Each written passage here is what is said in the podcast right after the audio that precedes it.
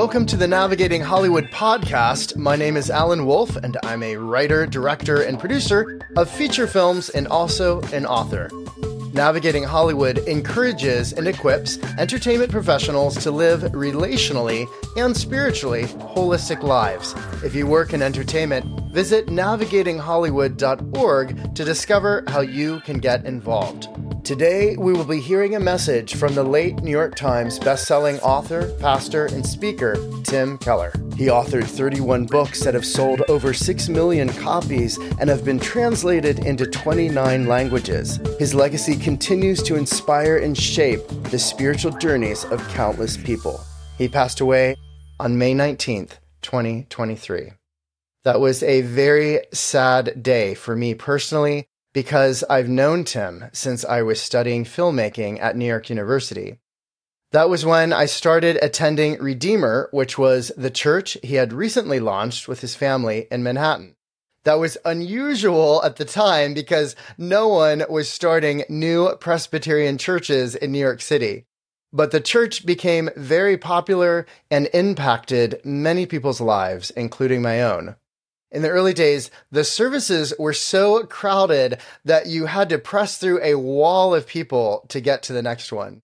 And this all started inside a building that was not air conditioned. I will forever be grateful for the time I spent with Tim over lunches or meetings to talk about life and faith.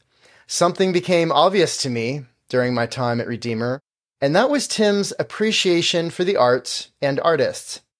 You would notice that by the people you discovered at Redeemer. I met Broadway actors, filmmakers, members of the Rockettes, performers from the Metropolitan Opera, the Philharmonic, and the Ballet Company. I was on my own spiritual journey during that time, which is why I started a group at NYU called Artistic Believers. We gathered to talk about the intersection of faith with film and TV. Many years later, that same passion led me to launch Navigating Hollywood. While I was a student, I wanted to create an evening where you could experience the arts and think about how they connected us to something beyond ourselves.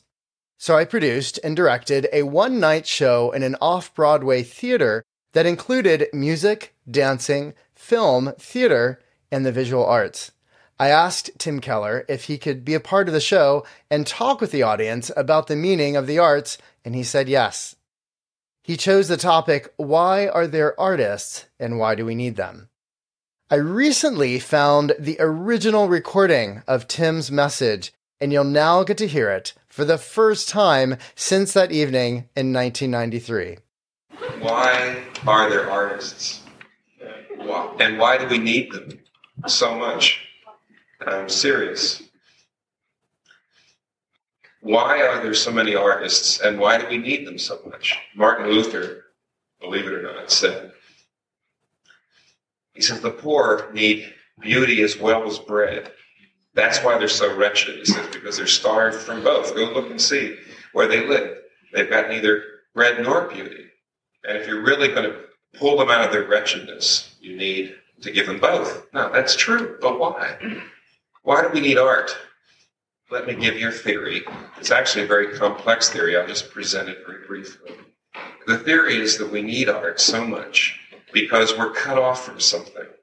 And art is our effort to try to get back to it, to try to get hold of it.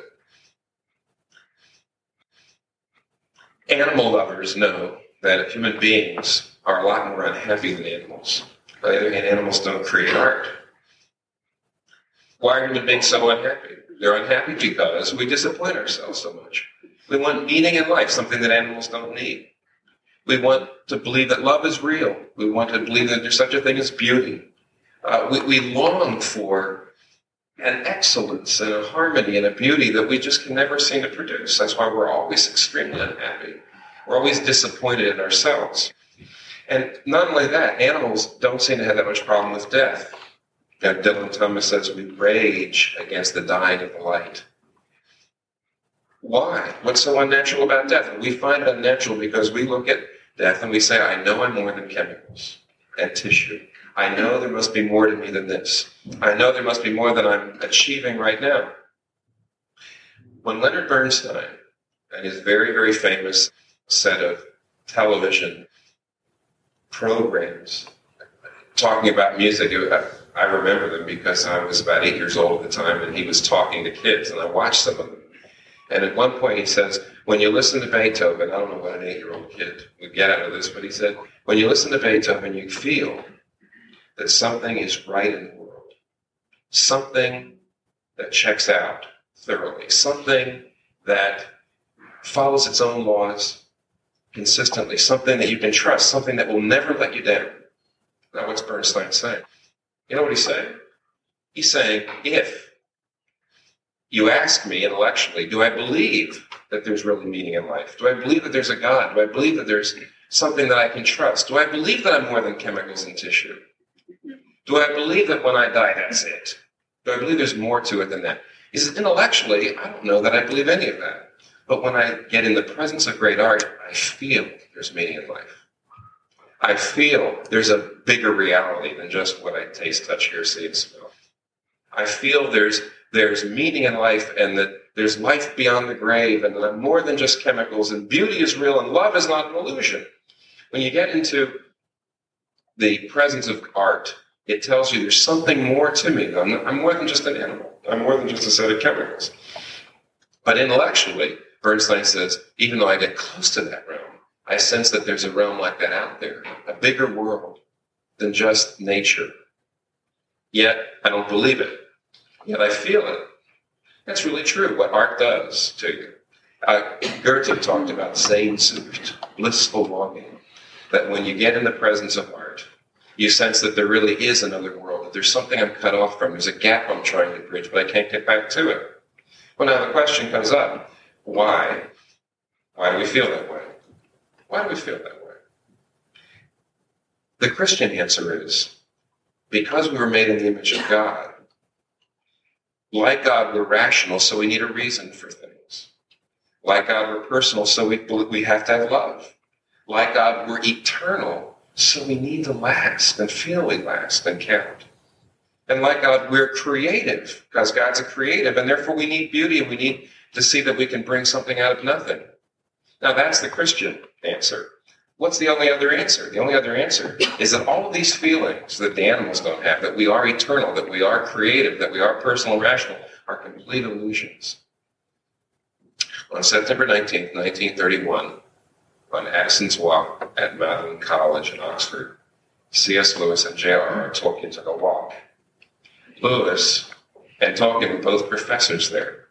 Lewis was a complete atheist, but he loved art. Tolkien was trying to get across the importance of Christianity, and on the way, Tolkien asked Lewis, Well, let me ask you something. How do you feel when you read the best literature that you know of? And of course, Lewis's favorite literature was Northern myths, the Norse myths, the Germanic, the Icelandic epics. And he said, Well, when I get in the presence of these things, when I read these things, these great myths, he says, I feel that there's something right in the. I feel that there really is meaning. I feel that I'm more than just biology, I'm more than just tissue and chemicals. And so uh, Tolkien says, Well, how do you know that world doesn't exist? And he says, Well, art makes you feel it. Art shows that I desire it. But just because I desire it doesn't mean that it's there, right? Tolkien says, Yeah, but let me get, let me tell you something. What if, what if there was one myth that actually became a historical fact. What if at some spot, all art does is get you close to that room? But what if at some spot that room actually broke into history? What if there was a historical fact that was also a myth? What if there was a myth that was also a fact?